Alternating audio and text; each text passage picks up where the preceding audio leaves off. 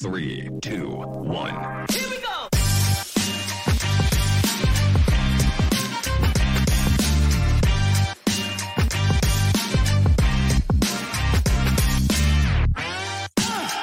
Welcome to Sorare in the States Football. Here are your hosts, the Taco Slayer Jorge and MLS card. Oh, welcome to another episode of Sorare in the States, the podcast. Guess what? Sorare has released Rivals and it's fun, but can it really onboard the masses? We're here to find out. Chris, the backwards guy over here, as always with me, we have Bob Flynn, Orangefly. You love him. All we had to do is pay him chocolate milk and fruit snacks, and he shows up. What a Man, cheap price to get a goat. I'm saying, dude, cheap. I love it. Did you know goats ate fruit snacks? I didn't know that. Woohoo, we do now. And if you're on YouTube, you already know, but we have a special guest because what better way to, I guess, I was going to say like surprise, but no, like, I don't know. I lost the words. Either way, look, Rivals is new. Hunter is new. I messed up the intro. Whatever. What's up? Hunter, welcome to the show. You are new to football. Hello. Yeah, thanks for having me. I've been learning a lot about football recently, getting into rivals, been having a ton of fun. Haven't had a ton of success yet, but uh, I've been having fun doing it and uh, happy to learn more from you guys. Yes. So this is the exciting thing, right? If you know Hunter, he does a show, sideline talk. He talks to Sorare managers all over the place, right? And he's not really a football guy. He's a baseball guy. And as I'm talking, I'm realizing that all three of you are baseball guys, and it's grossing me out a little bit. All right. So we're not going to have that We're on gonna this gang show. up on him later. No, no, we're not talking about it. All right. We're not we're not diverting the show any more than it needs to. We're not talking about it. But Hunter, you are not a football guy. Since Rivals has been out, I feel like you've been sending me requests every day. So before we get into it, before we ask all these other nerds that have been in the soccer streets, I need to know from you, what is it about Rivals that has you so engaged right now? Because you are all in. Yeah, I think when, when you showed me I, and I tried it, I think it's you know it's just easy to to get started. It's just one game. You just choose five players. It's free to play as well, um, and it just kind of reminds me of, of Showdown in, in DFS a little bit, uh, which I like. And um, yeah, there's there's you know it, it gives me a reason to you know to stream some of these games. And uh, you know I've always liked soccer, just haven't really gotten into it. So for me to actually watch the game and have some skin in the game, uh, it is fun to you know to track it and, and, and get involved. So I've I've been having a good time with it. So do you think that if you didn't have a DFS background, you would be that into it still? Or do you think it's like scratching that DFS itch? Um, I would say good question. I, I feel like the DFS background is, has given me definitely a love for for fantasy in general, and I I think that that is why I, I do like it. I played a lot of Showdown in, in my day, uh, and it was easy for me to to get started. Um, you know, putting together teams, even though it is a different sport. So so I would say my DFS background has, has played a big part in it. Have you started kind of following like a specific team, or have you like found a new team that you like want to start following now? Um, so I will be adopting uh, Charlotte as my team. I think uh, Chris, I've heard you are a fan as well, or maybe you're not. I, I That's forget. Bob. Oh, that's That's Bob. Bob. Okay, okay. Um, yeah, so I'm going to start following MLS uh, this season, and I recently moved to North Carolina, so I will be adopting Charlotte as my team. I told that to Trippin B on our episode a couple weeks ago. He is also a Charlotte fan. Uh, he says I should be looking forward to this season, so I, I'm excited. He always says you should be looking forward to Charlotte, though, so I wouldn't trust him at all. Bob, I might trust a little bit more, so maybe Bob has some thoughts on Charlotte. But Hey man, Charlotte's gonna be fun this year, guys. oh, Charlotte's gonna be a lot of fun. go. New new manager in there, you know, so change up some tactics. Got some people out the door that have not done well. Got a DP slot opening up here, Chris, and we know how important DP slots are. Let's see if we can actually get somebody in there that's good, right? But uh our boy Ben Bender's gonna be out for a little bit, unfortunately. So Benny, what a gonna have to wait on that. What a disappointment.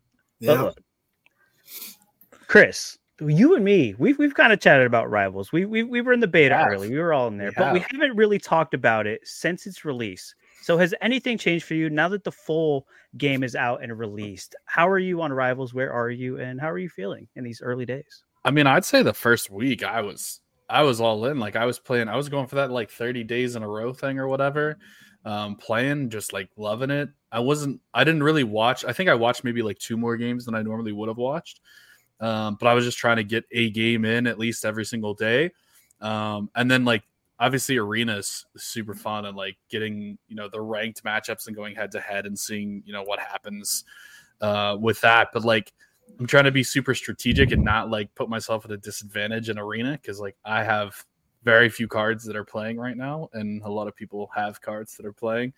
Um, so like I'm I'm using some of my some of my big guns, some of my U23 guys, um, but like trying to stay away from just like the random games that I enter. Um, so I'm stockpiling a lot of rivals tickets for when MLS comes back, which I think is going to be a whole lot of fun. And I know we've got some plans for for uh, for rivals once MLS comes back. But yeah, I mean it's a great game mode. Um, it'd be cool if you could like trash talk the other person as the game's going on, like I do with you typically.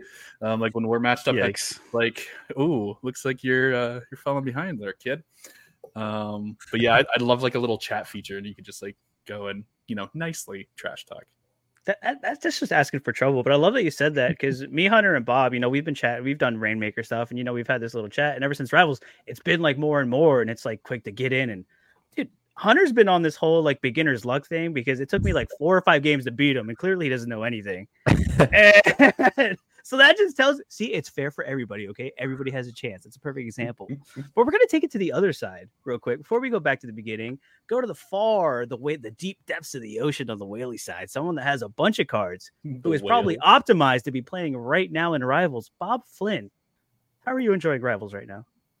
I like it, man. I mean, it's you and I've talked a little bit. It's as Chris said, you kind of kind of pick your places where you're going to play and my addictive personality means that I want to play all the time everywhere and I cannot string together five wins, Chris. So I have one ticket left. I'm on maybe 3.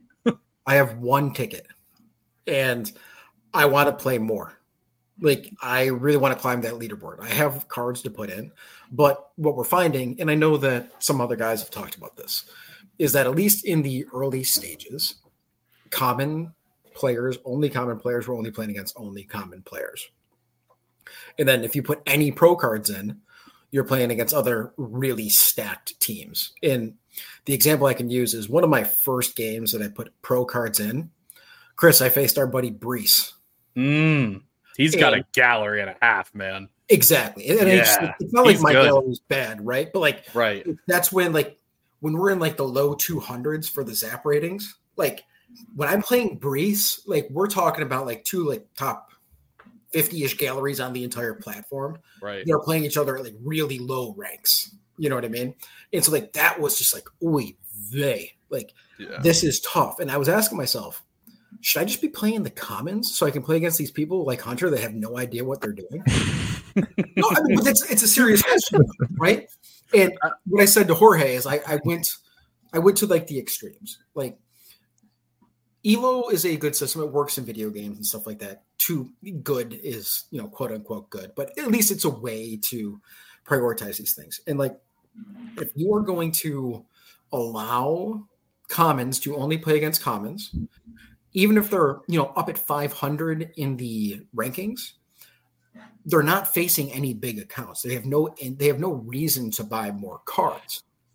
And so as I've yeah. thought about this more and more, Chris, I'm saying to myself, so if it's easy to get three wins, if it's easy when you don't play with pro cards to get five wins because you're not playing against like really experienced competition typically, or you're just not using pro cards, which a lot of experienced people are just not doing, you have an easier path up those ranks. And it feels a little disconnected from the bigger galleries that have spent money and don't ever get the opportunity. I would love to be able to play against, you know, Hunter in arenas, but Hunter and I will not be able to do that unless Hunter buys cards. And then I was asking myself, what is the purpose of rivals? Is it truly the onboarding tool to get people in to buy a limited card, to win a limited card? Like, where is it and who's actually buying those cards? And I think what I believe, and I have no evidence to support this, is that rivals, where they're getting their money now, are from people like me that are uber competitive that want to rise up the ranks, play their pro cards. So we have three pro cards. We're like, well, I need to fill this out and I can get these two guys for 20 bucks. So I'm just going to insta buy those and just go buy them right now. Whereas your new users are not buying these. Like, what is the point for a new user? If It's like, okay, I opened up a box. I want a Mo Salah. Congratulations. I'm going to sell Mo Salah for 60 bucks and then I'm going to start the process all over again.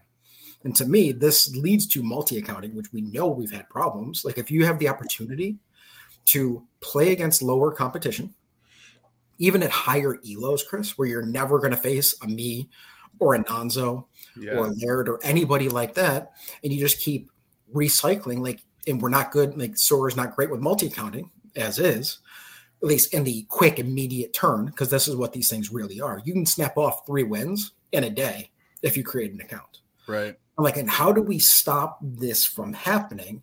And people just running the lottery box and doing this over and over again because I feel like I'm the one spending money now to keep climbing, but I don't have any tickets, and I would love to be able to get tickets. You know, So definitely one of those things, like one of the ways they kind of prevent that. And I I don't know where I saw this, but I saw it somewhere. It's like the Mhm. better box you have, like the more wins you have, the higher chance you have of winning something like decent. Yep. Um, the boxes that I've had, I haven't gotten anything out of them. I've just got tickets, which is you know fine and great. Mhm. Um, but like just flat out opening a new box. I mean, I, or opening a new account and, and winning like three in a row. Like I would hope that you're not gonna be able to get enough Mo Salahs that way, you know, to really make it worth your time to do that. Um, but to your point, like, yeah, that's that system doesn't really make sense because the whole point of rivals should be to get people to buy cards and Mhm. actually play the real game. Yep. Um, and I say real game, and like this is a real game. It's just separate. So really, we should say like the other game, the pro game. Um, but yeah, I think matching people up based on the elo and not based on what cards they put in the lineup makes way more sense and i'm sure they get to that at some point Mhm. unless there's some reason that i'm missing that maybe you guys have that you would want to keep commons versus commons and maybe you want to give like a new player buffer so to speak but Yep. um it doesn't really make too much sense to me but Yeah, what do you think jorge Well, I was, I was there's there's so much I could say to that. I was like, I was like, oh, I want to see some of that, and then you kept talking. I was like, oh, I want to answer that too. Uh, real quick, Javik, before we move on, because I really have a perfect transition for Hunter, but in the whole like multi accounting thing is like if they gave away less tickets but like gave you some for cheap to buy wouldn't that disencourage multi accounting because no one's going to continuously pay on multiple accounts to get multiple tickets just to maybe win a Mo Salah so that's one thing to counter that right there Well- but in general like you how much would you be willing to pay for arena tickets because you don't have any well, I'd pay a ton. Like I would actually like. I am waiting for arena tickets to become available on the club shop. Like actually make yeah the oh club it's shop so easy worthwhile for me because Yeah. I will spend my point because honestly, I don't have the fast enough internet connection to win a sweatshirt and stuff like that or win a hat, you know? So I would much rather buy the arena tickets because again, I want to be at the top of the board. Like the 700, like the first person hit 700 came out and quite honestly, you're asking me, I expect somebody like Nonzo to be the one winning that, not a no-name account right that won it because he's put the time and effort and knows what he's doing. He's playing against the toughest people, right? Like, and that's what I would expect to happen. And of course, that's very whalish talk, right?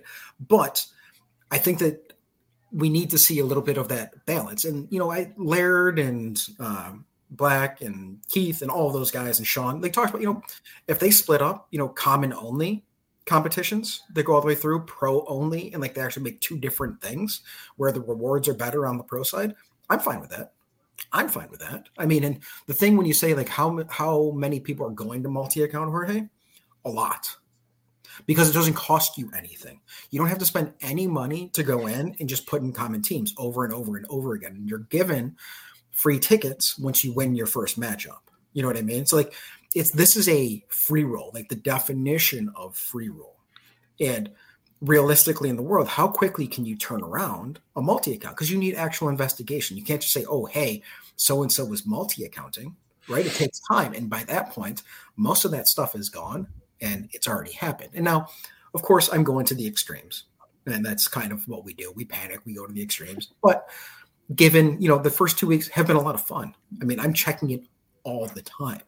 I would spend my Sorare coins on arena tickets because I have nothing else to buy with them. Like I can buy some level ups and stuff like that, but also I don't think the level ups, Chris and Hunter, like make a ton of sense unless you have a level 17 card, right right? Like Those are the hardest levels to get, and I'm slowly grinding my cards up, but I'm not there yet. So to answer Vic's question, I would spend thousands of club shop points. I wouldn't spend actual money to buy them though, because I think that gets into like microtransactions and all those other things. You know, and maybe that's their future. Maybe that's their future revenue stream is microtransactions.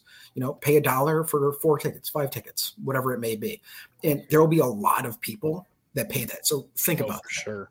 Chris. Would you rather? People pay that in Ultimate all the time for packs hmm. of, of cards to to get stuff. Exactly. And honestly, like if you said, Bob, you can spend two dollars and get five tickets, I would do it right away. Right away. Because I mean, at this point, you can go you can't even get like food for two dollars anymore. You can't even get like a soda from like a freaking quickie mart for two dollars. Grandpa, I want a bubble gum. Yeah, Rest in peace, right? Dollar McChickens. yeah, dude. Like, I mean, I can't even go to the dollar store and get things for a dollar anymore. It's a dollar twenty-five. so Yeah. But no, so I mean, yeah, answering that question, I would I'd spend money on it because I'm finding it engaging. I'm learning more about teams that I don't know and I'm making mistakes and I'm trying to figure out how to play the game as we go up. And Chris, you and I talked a couple years ago on one of the early podcasts. And one of the things that we talked about was how do you play the game? Do you play the game to win in like a specific division? Do you trade? And I my premise was it's really hard to be great at both. Yeah. You really got to pick one. And I'm wondering if Rivals goes along the same kind of thinking. Are your pro players, they're really heavily focused on pro week to week, going to be the best Rivals players? And is that a function of having the best cards? I don't know. I'd love to know. I'd love to find it though. I kind of think it's a it's it's a different game. It's a whole different game because you're like when you're playing pro, right? You can pick from anyone that plays in America. You can pick from anyone that plays in Asia. You have a ton of flexibility with how you put things together. Mhm. Rivals is so limited and so focused. A lot of the times you're gonna have the same cards as the person you're playing against. Yep. So it comes down to bonuses. It comes down to can you have the one player that's going to pop off in that game that the other person's not going to have. Um, so I think it's it's a whole different mindset and a whole different game, and I think it's a whole different strategy. Um, and to kind of go along with your point, I just looked at the person who's in first place in the overall leaderboard has Mhm. four limited cards. Yeah. four. It's- Hunter, that could be you. and, and that's the thing. Like, so, so Hunter, as our new user, have you considered buying limited cards to play in the pro division? The, so play against pro players in rivals at this point. Like, has that even crossed your mind? Um, you know, it hasn't. I'm not really there yet, to be honest. I have a lot to learn. Um, but you know, eventually, yeah, I, I want to. Mhm. Not at the moment. Yeah, and it, it takes the time, and like, and that's what we're talking about. Hunter's an experienced, Sorare player, so he knows Sorare, so it still takes the time. And I mean, Chris, Yeah. when we look at like I said, like I've been buying random cards and like I have an entire stack from Senegal and none of them play in covered leagues. They got you. they got you. They got you. Like this is No, what's like happening. Like, but like because it's I'm competitive. Like I have Yeah. like, Right. I win some money in a threshold or whatever it might be. I'm like, oh, bye bye then. You know, it's and it's an interesting thing. And like, and I'm finding that like if you look at my gallery now, Jorge, it's like smitten with a whole bunch of limited cards. I'm like, why do I have these? Like I look at it every day. I'm like, ugh, why'd you do that, Bob? You know, it's like oh. that and MLS rares, Chris. I'm, I'm coming for you. yeah, I'm not excited about that whatsoever. Oh It's- man, It's so funny that like because like you, you talk to Hunter and he's like, Yeah, no, it's free to play. Why would I play that? And that goes into like yeah, like pitting commons with commons, like where it's it's kind of great at the beginning because it makes sense, right? Everybody's on an even playing field. Mhm. And I almost feel like it, it was almost intentional because you got to think at the beginning, everyone was starting from zero, everyone's gonna be at the same level. After a week or two, you're going to see, like you've been saying, Bob, the people that are really competitive, that are really serious, are now way up there where Hunter's not going to face them anyway. So if they haven't Yeah. made that switch already to be like, okay, you've been hanging out in commons long enough. Like we're really going to start mixing it. If someone's just starting out today, you know they haven't had time to play rivals, but they have a gallery. They should be able to go there and play their limiteds. Yeah. Hunter, if you played, if you got matched up against more people with limiteds, would that incentivize you to do it, or would you be like, "Oh, this is too hard"? Uh, no.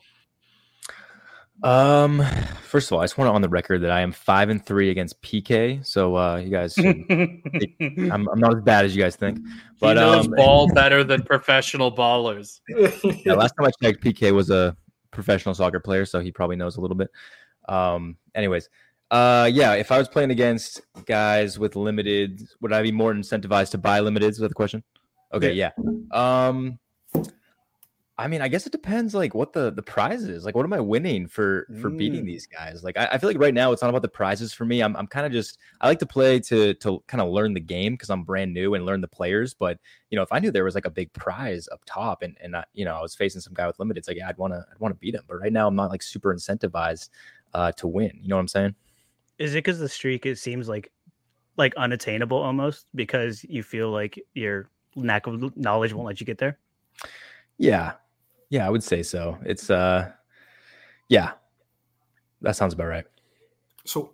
Hunter, what what kind of reward would be worth it though? Because, and I ask this question to a lot of people because realistically, we get into the pro, you want to do great, and like you're going up, you hit that floor. If, if Sorare sets the floor at 200, and like once you pass 200, like then it's like straight up elo matching.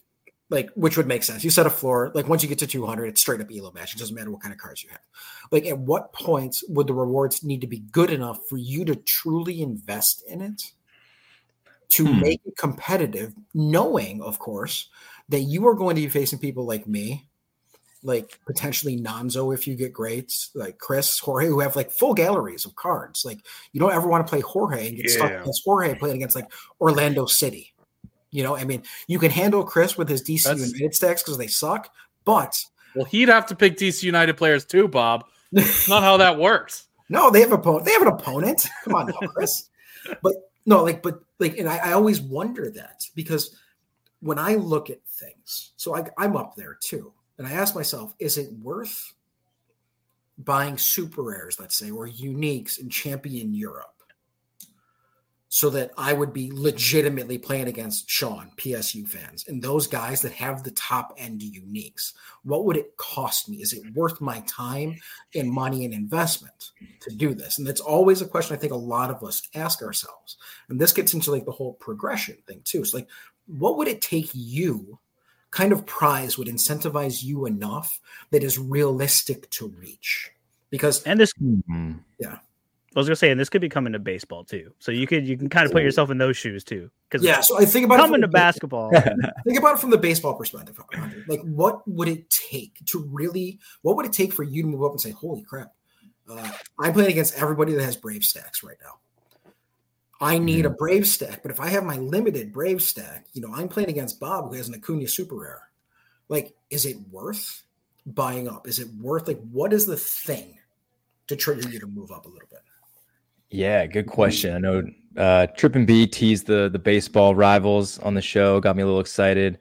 Um, I guess you know, really just winning a card that's that's alive, right? Even if it's you know some crappy second baseman or something, just someone that you can put in there. You know, someone that excites you. You know, not not someone that's in the minors or anything like that.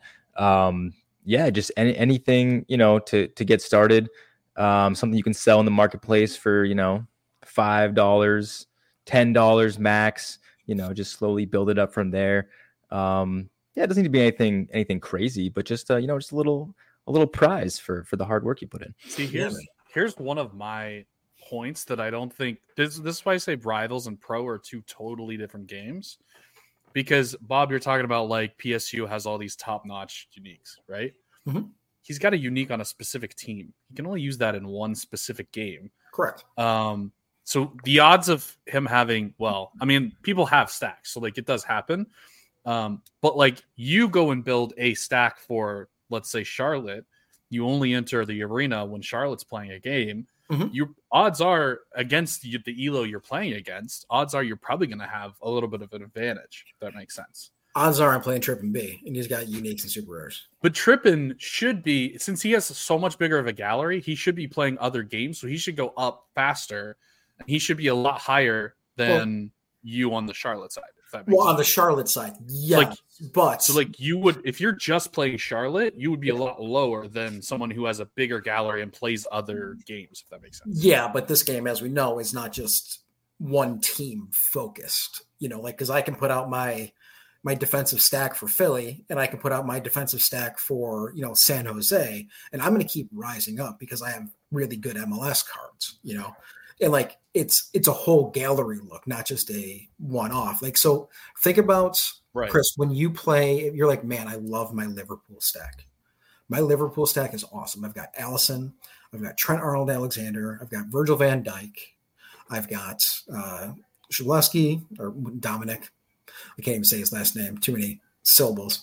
And I've got, you know, Cody Gakpo or whomever up front, right?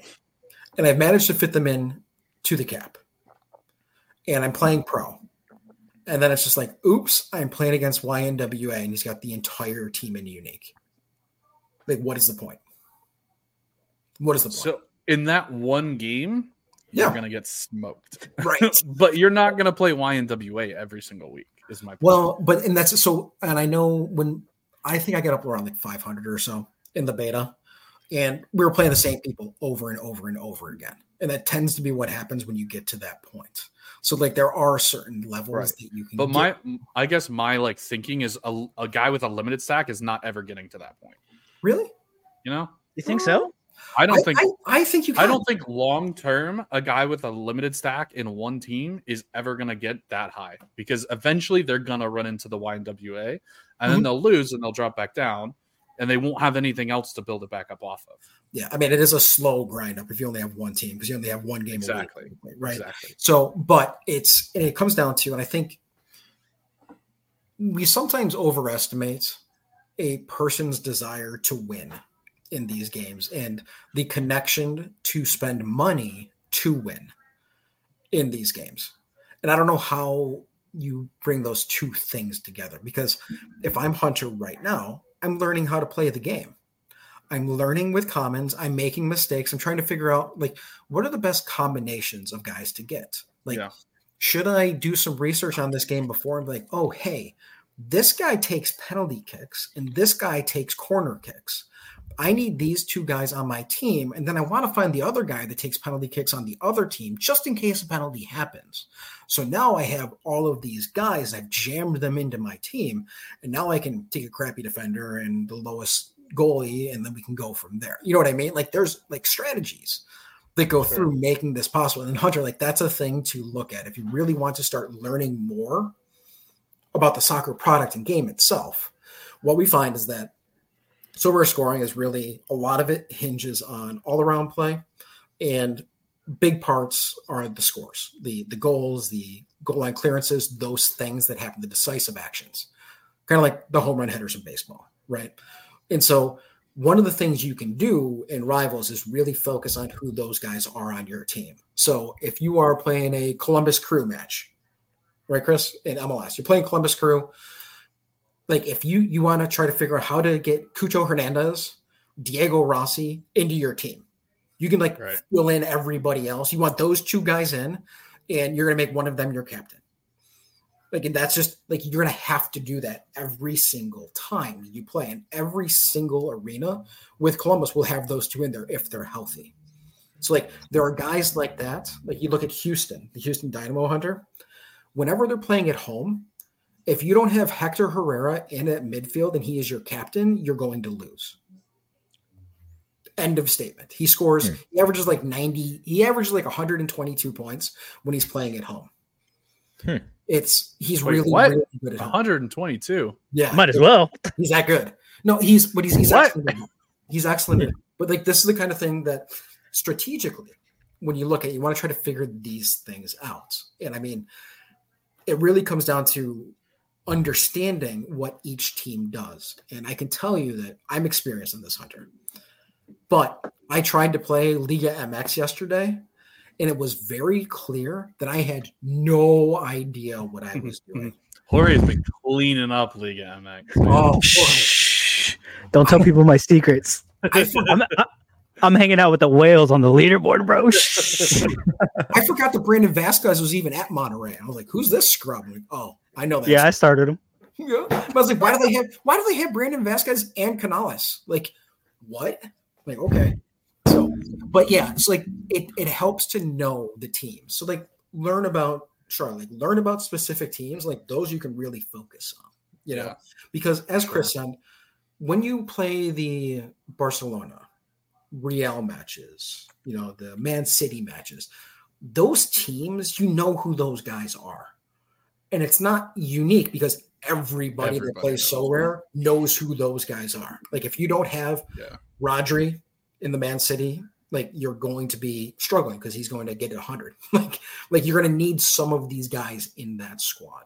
And so MLS I think is a great opportunity hunter and Rivals is a great learning tool for it. And Sorare data, honestly, one of the things that I do and I've started doing more and more is I find what the competitions are that I want to watch, I want to run. I go on Sorare data, I type the team name in. If you scroll down, you can see who takes their direct free kicks. You can see who takes their PKs. You can see who takes their corners. Those are the guys that have the highest probability of decisive actions because they are the ones involved in the most goal oriented actions. They're also generally the most technical player on the team too. exactly. They're they're on sets for a reason because they're Yep. generally the best Yep. technical. Mm. So those are the things that you're looking for. And that's why the Monterrey game yesterday was a lot of fun because Canales had like a 44 average and Brandon Vazquez had a really small average. You're like, wow, those are free treat cheat codes. And they like Canales takes PKs and set pieces, like easy, easy captain in, in selection. So it's stuff like that, which is more like the advanced kind of things that you go through that you need to start thinking about and looking through and focusing on specific teams that will help you learn how the soccer part of it goes because these attributes they carry through the entire game they carry you through into the pro game too so you eventually So that's actually one thing that I want to talk about Yeah. is the difference between the pro game and the rivals game. Yep. Right.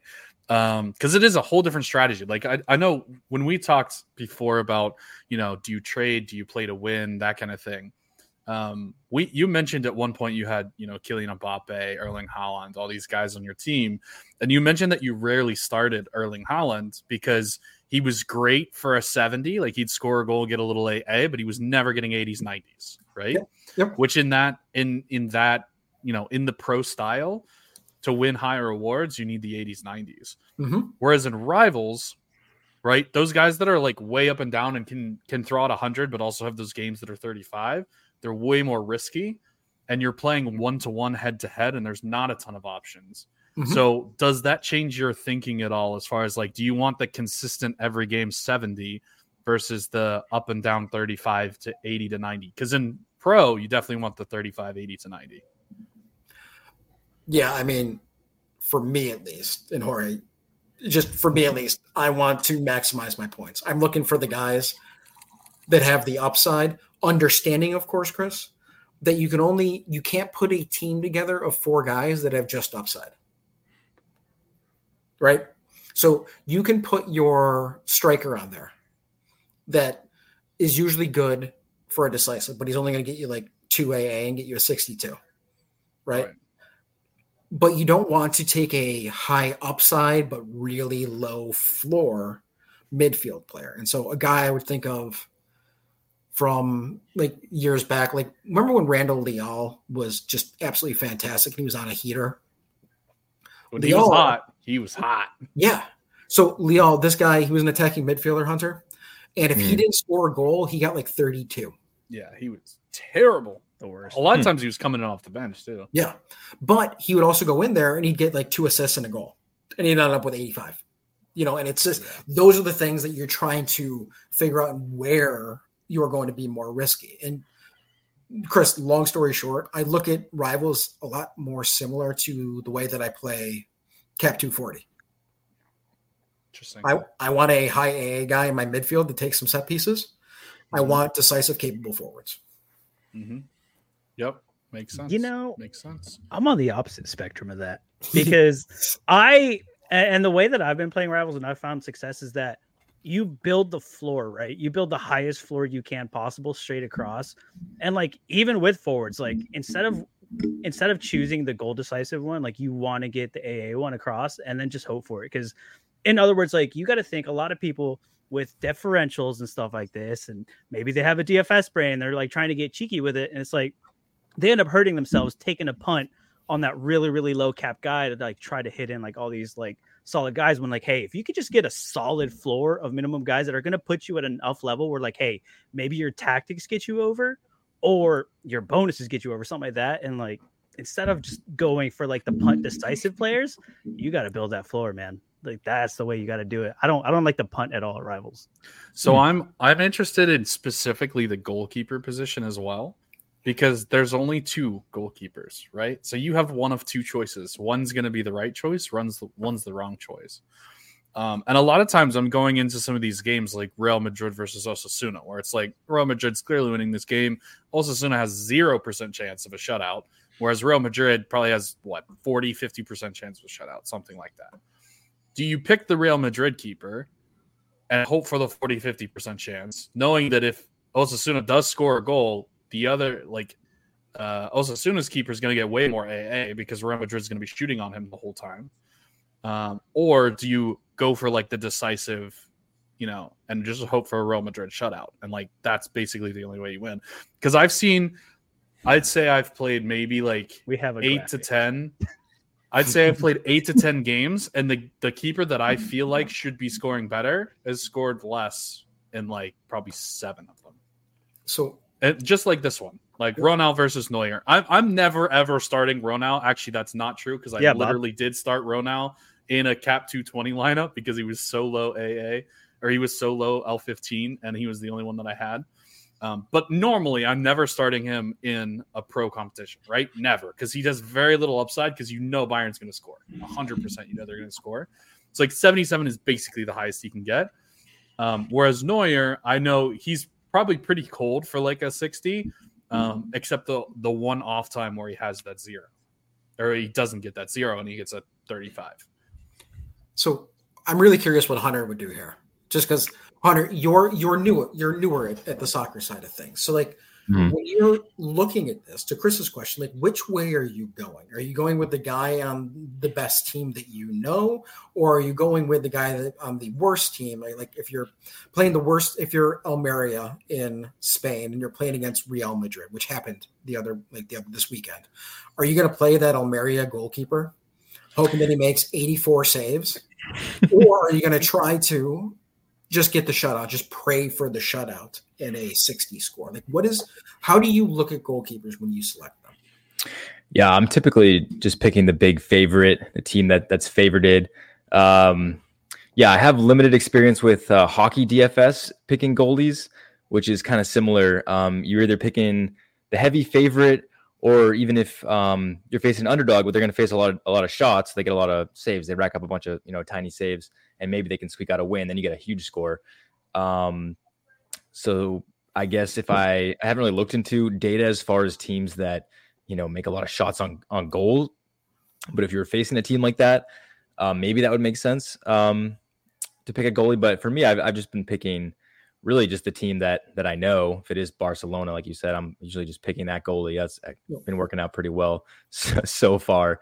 Um, I was told to never choose a goalie as your uh, is it captain or superstar, Yeah. uh, whatever you, you pick in- Yeah, in rivals. don't do that. Yeah. I was told Yeah. to, to never do that. That doesn't have enough upside, so I, I haven't been doing that. But Correct. um, yeah. So, Jorge, what do you do? I'm, I'm curious from your perspective too. So it, it really depends. And like th- this graphic that I made is because we were playing together. Um, and yeah, we just like our goalkeeper was like the biggest different, and you had two rares in. it. I was just playing commons, and it was a oh man, it was a sweat, man. I was sweating. But like goalkeeper, and I found myself in rivals. Goalkeeper is almost like the last card that I pick. Hmm. Like I've been starting with I've been starting with forwards, right? Because forwards are so far and in between, right? Like you really you don't always get good forwards for multitudes of reasons. So like that's where I start. I go, hey, I want the strongest uh, the strongest forward I can have, either AA based, like he's on a heat or whatever it is. Like that's where I start. And then I head to the midfield. Depending on where the midfield's looking, either I'll pair it up or not. And then at the end, like it really comes down to like at that point before I even choose a defender, I'm like, okay, look at the goalkeeper situation. What's the situation? Who's the favorite? And then what's the cost going to be based on like the build that I want to build up? And like, so I don't really have a right or wrong on this. And like, even when I was making this graphic, I was like, there's really no right answer there. Like, it's because everybody knows that goalkeeper is that position that it's just the ball's going to fall where it falls and you get what you get no matter how much you want to project it or look into it or scrape the data, like whatever it is, it's gonna happen. So it almost kind of I base it off what my build is at the time, what I'm building, and then that's kind of how I've been deciding it. So What about you? I think there is a right answer. Mm. I think the right answer is the cheapest goalkeeper that starts Interesting. because That was, that was one of my reasons for taking the underdog goalkeeper was because they're normally lower on L fifteen. because here's and the I deal: get more in my in the rest of my team. goalkeepers suck. They have the lowest upside. they have the hmm. lowest upside and the, also the lowest like the lowest floors, right? Like they just they are the limiting factor in all of your teams. So if you are taking a 60 cap goalkeeper, you are wasting 20 plus points that you could use to put a Jude Bellingham in your midfield or a Rodrygo or a Vinicius Jr. in your team. You need your outfield players to be stronger because that's where a majority of the points and the upside comes. So I am of the opinion that you take the crappy goalkeeper, the lowest goalkeeper, because they are low, as Chris said, for reasons. Their team hmm. typically gives up a lot of shots and they give up a lot of goals. But, you know, if it so happens that they keep a clean hmm. sheet, you have more upside there. And the example I use is what is it? Yann Sommer last year, Chris. He was playing against like Bayern and he faced like 20 shots. He saved Yeah. them all and he scored 100. Literally every time he places faces Bayern, he does Yeah. this too. And like so, like so teams like teams like Bayern take a ton of shots. That's why Renault Renault was a good example there. They shot the ball a lot against him. He made a lot of plays. He had great AA, even though he didn't get the shutout. With a shutout there, because the shutout's 25 points, right? Because that's what the cost of the decisive is, Hunter. So with that shutout, he's at 100. So if he had shut them out, he would have been at 100 for a goalkeeper. And you get Mm. that when you place play against superstar teams. So I'm taking the cheapest, crappiest goalkeeper that is available, and I am building the rest of my roster to maximize their outfield score. Because in my eyes, at least, like it's just where you're going to win it. It's where your captains are going to be. I want my Jude Bellinghams, right? So I want my top. I want my Carles Gil, my Hector Herrera's, you know, my Ben Yeah. Benders. you're you just threw Ben Bender in that. Like, Jesus. He tried to Um, sneak it in there. He, He he tried tried to really sneak it in, and I was like, "Oh my god." Um, so I I think this depends somewhat on the league that you're watching as well. The Mhm. Bundesliga, like Bayern, hasn't been shut out in like 80 games, so like you're just not gonna get a shutout against Bayern. It's not happening. Hmm. Whereas, a, a, a, I mean, it's like literally they have a shutout. shutout yeah, they look like streak. crap right now, though. We can talk about Bayern Um, later if you'd like, but they look yes, at the moment. They, cool. they do look bad, but they're still not getting shut out, which Yeah. is telling of the Bundesliga. Yeah, but they're relying on their defenders to score, so that's a whole different conversation. I don't like Thomas Tuchel. So But anyway, so like Bundesliga is one thing, or like Real Madrid or Barcelona, like those teams score consistently every single game. Whereas if you're looking at MLS, top teams, even you know Columbus's, LAFC's, Charlie. Miami's, they get shut out occasionally. Um, but there there's also more scoring in that league. So I, I feel like I, I I'm trying to I'm trying to like rationalize in my head like which side I would kind of lean to on on the MLS side because I think it's a whole different decision when you're talking about a game you expect to be like one nothing versus a game you expect to be like two two. Because I feel the like in a game you you expect to be two two. Yeah, in a game you expect to be like two two or higher scoring, I feel like you take the higher, um, you take the the one that costs more because they're a whole lot less likely to give up three goals. Mm. well, You know, Oh, okay. and and this gets around to knowing the Yeah, league I see. that you're playing in, Hunter. So Mhm. MLS is known to be more of an offensive and creative league than a defensive league. right? But what that means is you're going to have a lot more 2-2 games than 0-0 games at the end of the year. Mm-hmm. Okay. And Bundesliga is like a cracked out version of MLS. Like it's very offensive and not very defensive. And like and this this makes sense. So you understand what the leagues are. So you know you're going to get a lot of shots on goal typically in these leagues. And so understanding what the leagues do is important as well. Whereas Spain tends to be a lot more defensive league, Italy and more defensively. Yeah, I was thinking Italy. Yeah, they're, they're more defensive. So you're not going to get as much action for the goalkeepers. So you're trying to figure out which way to go, but understanding the league and the tendencies of the league will help this as well. And it's one of the things that I struggled with in Liga MX, in the Argentinian league, because I have no idea about the leagues. I'm just legitimately throwing darts at the dartboard. Hmm. That's what we're all here. We're all degens. That's what we do. That's what we do, baby. That's what we do. Um, no, So- that was. I'm curious if Hunter has questions about like strategy or anything that like he's hearing anything that he wants us to kind of dive more in on because we're we're kind of throwing a lot at you. So if there's something that you you have like a specific idea of something that you uh you kind of want more information on. Yeah, I, I had a question for you guys. This came up on on the podcast I did recently. Uh, what tactic are you guys using the most? Because you know, Bob said there's different different leagues have different. You know, they're higher scoring, some are less scoring. Like, would you choose a certain tactic for teams in that league, or is it just based on the team specifically? I've heard Gegenpressing is is a good one. I've been using that one. Um, what what would make you choose uh, all out attack? You know, more than something like Gegenpressing. Anyone? Jorge's going first because he hasn't talked a lot. What? I'm the host, baby. I'm just I'm just here to make y'all sound good. All right. I'm here to set you all up for success. Okay. Um. Yeah. Honestly, right now, in the way the game is, and an interesting conversation to get into is like where the tactics are and is if they should change, whether it's like the level to get to or what they are exactly. But gegenpressing right now seems to be like just the top tier. Like most of the times you do, and there is specific occasions and. Especially like Bob, you've been bringing up Liga MX a lot because I've always wanted to get into Liga MX. It's impossible to watch on TV, so it's impossible for me to really get into it. But Mhm. Rivals has made me actually. I've been paying attention to Liga MX every night, which is great. Thanks, Nico. Uh, I really feel home roots growing in here, but um, yeah, it, it's just one of those things that I forgot what were we talking about. I went on a rant. What was the question again? Uh, which, which tactic tactics. is uh, Tactics. yeah, no, gegenpressing all the way. Um, I've been messing with um all out attack a little bit. I've been doing a little bit more attacking minded. I did it especially with the Brandon Vazquez the other day. So it's like, hey, new guy on the pitch, right? He wants to show out. He's probably going to take a lot of shots, and it ended up working out. Um, but also Liga MX, like you were talking about leagues, very defensive, a lot of clearances in the box. So I've been, almost been stacking defenders. If you look at Liga MX, defenders score really well. So I've just been stacking two defenders and then hitting the clearances of the box, and it's it's been working out for me too. So it kind of sucks that you almost do have to dig in a little bit into the teams to really gain that edge. Uh, but yeah, it kind of really just depends on the team. Yeah. It's I like all out attack. Just it's more fun. I think all out attack is going to make a lot more sense in MLS, Chris. Yeah. I think it makes more sense in Bundesliga just because of what I said Yeah. before, Hunter. It is more of an offensive league as opposed to a defensive league. So I already gave the example of when Columbus plays and they have Cucho Hernandez and Diego Rossi and Aidan Morris. I'm playing all out attack every single time with them. They're gonna have I- 40 shots. Like, yeah, exactly. And like and it's it's different, but also when you get teams that are exponentially better than the teams they're playing, that's when Joga Bonito and um, Gegen pressing, Tiki taka. it, it, like, and tiki like all of these things, they come more into play when teams are Yeah. so much better.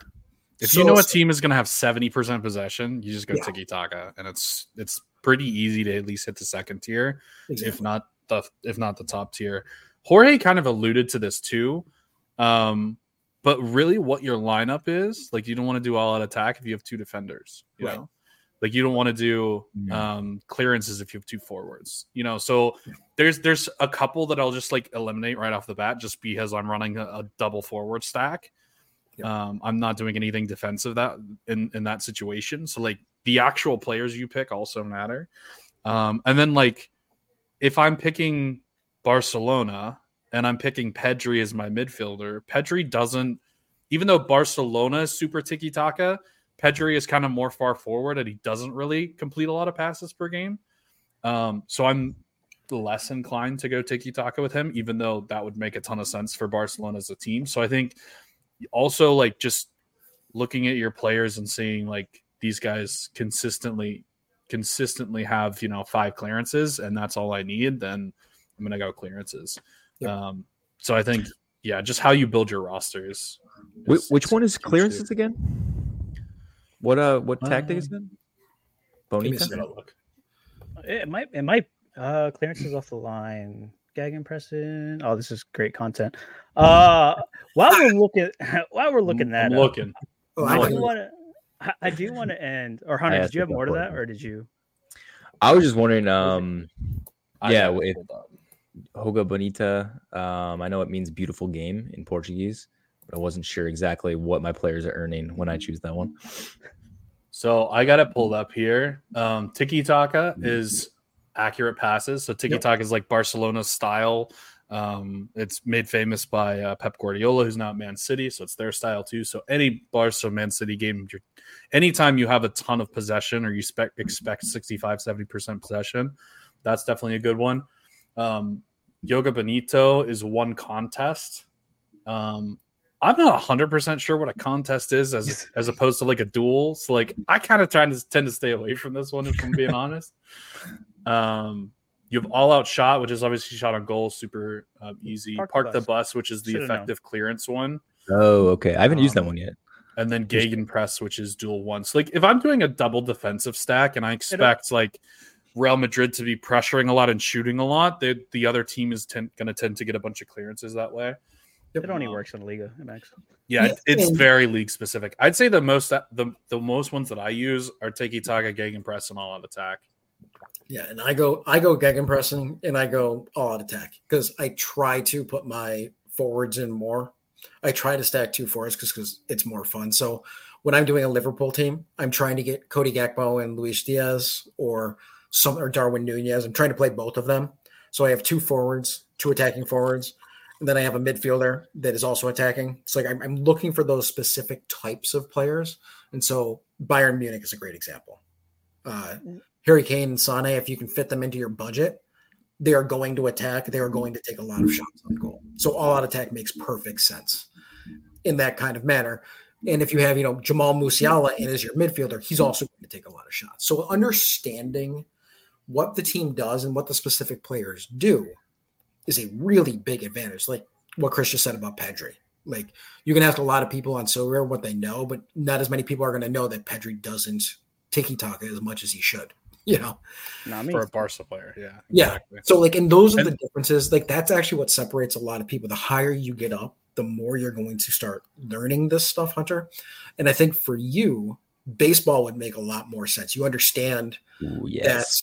You understand what's going to happen and where the negatives are going to be. You're going to understand that Trea Turner is either going to go two for five with three strikeouts and two home runs, or he's going to go 0 for five with five strikeouts. You like you understand where the pros and cons are and where your built-in pieces are of who can do what, who is going to be more liable to strike out. Like, are you going to play Willy Adames, who strikes out every single at bat, or are you going to play Luis Arraez, who only hits singles? Like, which way are you going to go? Are you going And- to Willy Adames? And your tactic, you wouldn't want probability? home run on Luis Arraez, right, exactly. Right. Like Well- because he's never going to hit one. So But you Um, would for Willy Adames because, like, if he hits exactly. the ball, he hits a home run. Exactly, and that's that's kind of what we're talking about. And like, you already have that intrinsic knowledge in baseball, and I really hope it comes out for Baseball Hunter oh, because better. I would love for us all to get together it better and just like we riot. Ooh.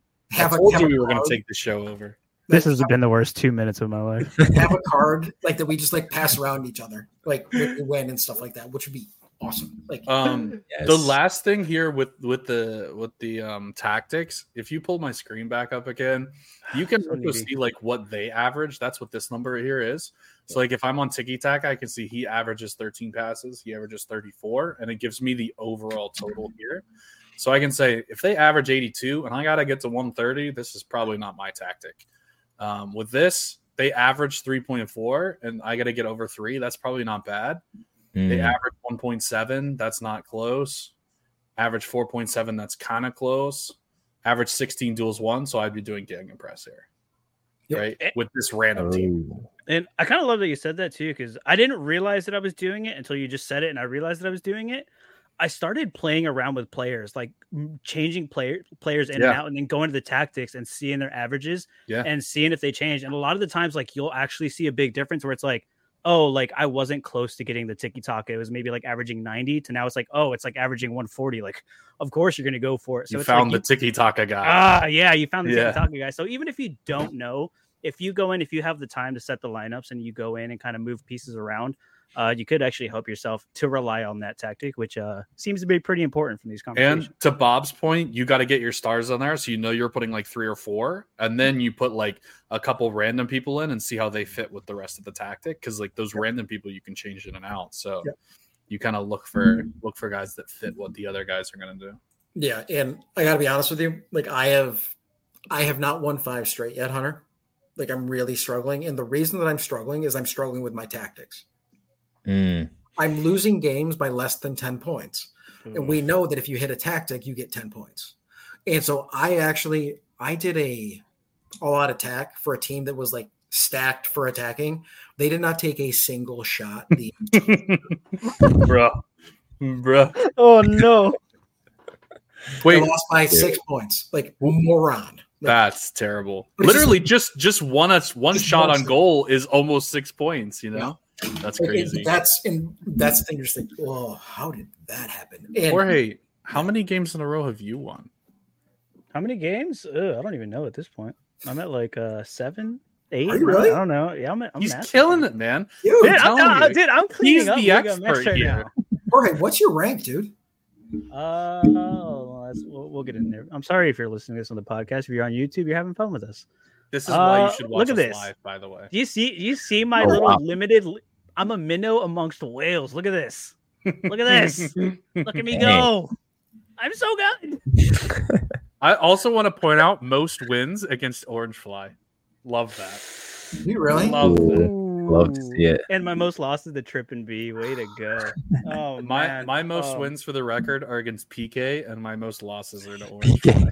Oh, oh, to make you guys feel better, I'm 0 and 2 against Nico. So, uh, oh, buddy. I don't even know if I beat Nico the second time. but uh, I didn't even look, check. we're almost at an hour. Uh, Andy left this question forever ago, and it was such a good question. I've been waiting to get to it to shove it in there. I didn't want to interrupt the great conversation, uh, but I want to finish off with this question because it's it's been something that I've brought up since the very beginning, and it's like been on my mind. Uh, real quick, Javik, get better at South America. What are you doing, buddy? My goodness, GF. But Andy right here basically said, if you play five limiteds, be ready to play someone with a mix, possibly two rare, two uniques, and one common. It's happening before. Is that something that's going to deter people like overall? And we've talked about getting people to buy cards, right? And we're getting people to onboard, and we want Hunter to buy limiteds. But Hunter loves DFS and he loves this because it's just a DFS, but they don't have to worry about that in DFS. You know, you get your differential, you get your little salaries, blah, blah, blah. Hunter, is this something that in the grand scheme of things is going to be something that's going to keep people away from the platform? Because the scarcity thing is it's people are on the fence. Yeah, it does seem kind of like a, like pay to win. You know, you buy the the big cards, you get a huge advantage. Whereas in DFS, you know, everyone has the same salary cap. Um, you know, I haven't really faced it yet, just doing the free to play stuff. But I, I do kind of see that as as a deterrent. Um, I can't really speak to some of the ELO uh, stuff like you guys can, but I know there's been some complaints. I don't know. I kind of like how I kind of like everyone having a, a an even playing field. Um, personally, you know, um, that that's my take on that. I don't know. What do you guys think? Chris? I like I like pay to win. Listen, so, You're like a true whale. so, yes, I understand that, but here's the deal, guys. If the more people that don't pay to play the game, the harder it is for the game to keep evolving. Like nothing is free and cheap. And then we have to complain more about thresholds and all this fun stuff, right? Which I don't even want to get into. But at the end of the day, this is a fantasy game. And there are some things that we want to do. Like we, it's not FPL. FPL has all those fantastic numbers, but 99.72% of them, and that's an exact number, stop playing after the second week because they're already out of it. That's not an exact number, by the way. I'm so full of crap. But You had me fooled. so much confidence. the way like, that oh, wow. you like went after it and was like, I Yeah. actually looked this up. I was like, I mean, he looked it up. What else am I gonna say? make it until you make it, guys. No, but at the end of the day, like sober is based on playing the pro game and rivals. This is what, like I'm okay. Like if rivals goes to two separate competitions, mm-hmm. one of just common and one of pro, and the rewards are more based on the pro side, the pay to play side, I'm more in favor of that. And of course, I have I'm looking out for my own bag and yada yada yada. But money has to keep coming into the system. And money is currently coming into the system from people that want to move up the ranks. Not as I, I and again, I'm I'm speculating. I don't know how many new people are like, oh man, I want to buy new cards. They buy a new card and then they play me and they're like, oh, F this. I'm gonna sell this card and never play it again. You know, like I don't know what that looks like. We're not behind the scenes. We don't know what's happening. But this platform as a whole needs people to keep putting money into it. Right? We need to keep getting more people interested. And honestly, with this game, some people are not going to want to buy in. That's okay.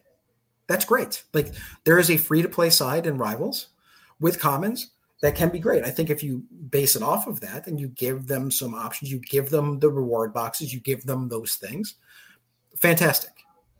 Right? If you give the bigger prizes to people that have put a lot of time and money in, I can see that happening as well. But there is a balance, there's a mix. And honestly, like I don't want tickets. Tickets are the worst reward you could ever give to somebody. Could you imagine, Hunter? Like you're the first person to push up to 700, like, hey, Hunter, we're going to pay for you to go see El Clasico, you know, Real Madrid and Barcelona in Barcelona. Mm-hmm. Enjoy the game. Here's the $150 ticket. Enjoy buying the $1,500 flight and the $1,500 hotel that you have to get. it doesn't work, right? Like it just, it doesn't work. Yeah. So we have to figure these things out. This happened. Sorare knows this. Like when we did baseball, Hunter, like I won some unique competition, and I won the All Star game tickets and the batting practice passes. I couldn't go. I had to give it to somebody. Mm. Like I can't. Like these traveling is hard, is what it comes down to. And tickets are the worst thing that you can possibly give. So you have to incentivize with things that we're going to actually want. And I don't know what that is, honestly. Like I want more cards, but if you give me more cards, we saturate the market and it's no good to me after a while, right? It's like, what is the thing? Like, let me buy more arena tickets. Like people complain about getting arena tickets in their loot boxes. I love it. You know, and one thing I would say to all of you, I want to see more paths to win arena tickets. Because right now I think we just have win three, win five, win seven, win nine, win 842 in a row Coming for sure. and like and so like that i want to see that as the next iteration of when things come and that just might be adding him to the club shop like yeah. that actually makes the club shop super easy yeah yeah that makes the club shop really good like and then i'll actually be really excited about it because we've been promised things in the club shop for years at this point oh and it makes you want to play pro if you're playing rivals because you want those tickets so now you're going to go play pro to to farm coins to get a tickets for the rivals game you actually like and, and, and then you get to take the SO5 process. Yeah. It's a circle of life, man. And it leads wow. you forward. Yeah. See, and this is you're like this is coming from someone who I love the rivals game because I want to climb the leaderboard. I don't have the tickets to do it. I want to figure out a way to incentivize me to spend or do whatever to get them. And if it's microtransactions, I mean, you know, would I rather buy some no-name defender in you know second division Europe, or mm-hmm. rather buy fifty arena tickets? Like, I, hey, I'm actually all the defenders in second division Europe have names, Bob. We just don't know any of them. I know most of them. Most of them are in my gallery. If you want to be really confused about who plays soccer, go look at my gallery. Good grief. I do think the the daily rewards uh, it says are coming soon based on mm-hmm. this page here. Um, so I think they're gonna come up with stuff, and I would assume this is gonna be tickets and like enter two competitions in a day and get like two arena tickets for free or something like that, which I think is gonna end up helping that as well. Yep. Um, so yeah, I mean, I expect you know bigger and, and better things coming, and I could just see this mode being the thing that you play live, like almost esportsy, you know? Yep. Like they have all kinds of esports, and this is perfect to be able to sit down, have a match on. You have two guys that are, you know, on a on a simulcast of the of the match. uh, and they both have their guys, and they're both kind of breaking down what the lineups are doing, and um, and like it's a it's a professional like production. Like Sorare TV could just stream this stuff nonstop. That would be fun. so entertaining. And that would be so lot of fun. entertaining to watch. And this just in, I just beat Hunter. Oh, wow! I, I got the notification as you were talking. I am now what? What am I? One in eight now, I think. Man, I, I got smoked by everybody else. You're the only win I had, Hunter. Hey man, th- th- think- this is like a Karate Kid thing where you just like get beat up by the master enough until you become a master. Like, wax off. I think you know what I did. I forgot to check if my guys were in the lineup, so I got a donut from one of them. Yeah, that's why you beat me. And like I barely, Yes. and that, I barely beat you. That's why you lost. I told you I'm not good at this. Not good at this. dude, Yeah, it's Learn from Jorge, not from Bob. Yeah, Diablo. That's Diablo- what we've God, learned no. here. Oh, you don't want to do that. Yeah, Uh uh no, I'm getting. Yeah, it's the game is going to evolve. It's going to look a lot different in a month than what it does now. You know, and I, I think it's going to be fun. I want to see. I really want to see that club shop evolve. I want to see what comes out. I want to see how we can get it. Like I said, microtransactions are the most direct route to making a little bit more revenue in the system. Yep. And I mean, honestly, you know, kids spend hundreds of thousands of dollars of their parents' credit cards on microtransactions within games. So, I mean, now we can let adults spend hundreds of thousands of dollars on microtransactions within their own games. So, it, it, it, we're still spending it. You, you should check my uh, credit card transactions on Roblox. It's not me, I swear. Dude, No. transactions, like I've got so many free hotel points at this point. It's incredible. Thank you so much. Oh man, I love I love this though. But Speaking look, we're of- at an, But no, uh, go I know. No, keep cooking, not keep an hour, no. cooking. No, you're No. good. Keep I, I, cooking. I like talking to you guys. Like, listen, I have to go downstairs and like do other responsible adult things. I He's can't got to get more fruit snacks, people. Yeah, he- he Let's call fruit a snacks. spade a spade. I'm- He's out I'm of fruit of snacks and chocolate milk. We gotta Rough, wrap it up. Rough day. So, have you guys done any deposits from your credit card yet? Now that it is available on PayPal. I've just been buying auctions. Negative. I haven't deposited anything in probably a year and a half.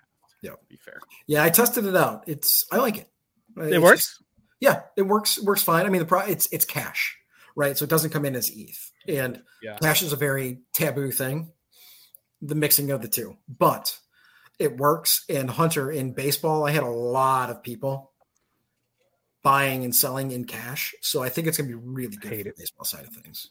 Ooh, I like Can't the sound of that. When we Can't get to it. I really want to play rivals in baseball. I think that'll be a lot of fun. Oh, yeah. We pick one game and we just we go at that game. And whenever it's the you know the Pirates against the Oakland A's, All right, well, this has been a great episode. Uh, we're not going to do this whole baseball thing. We're going to.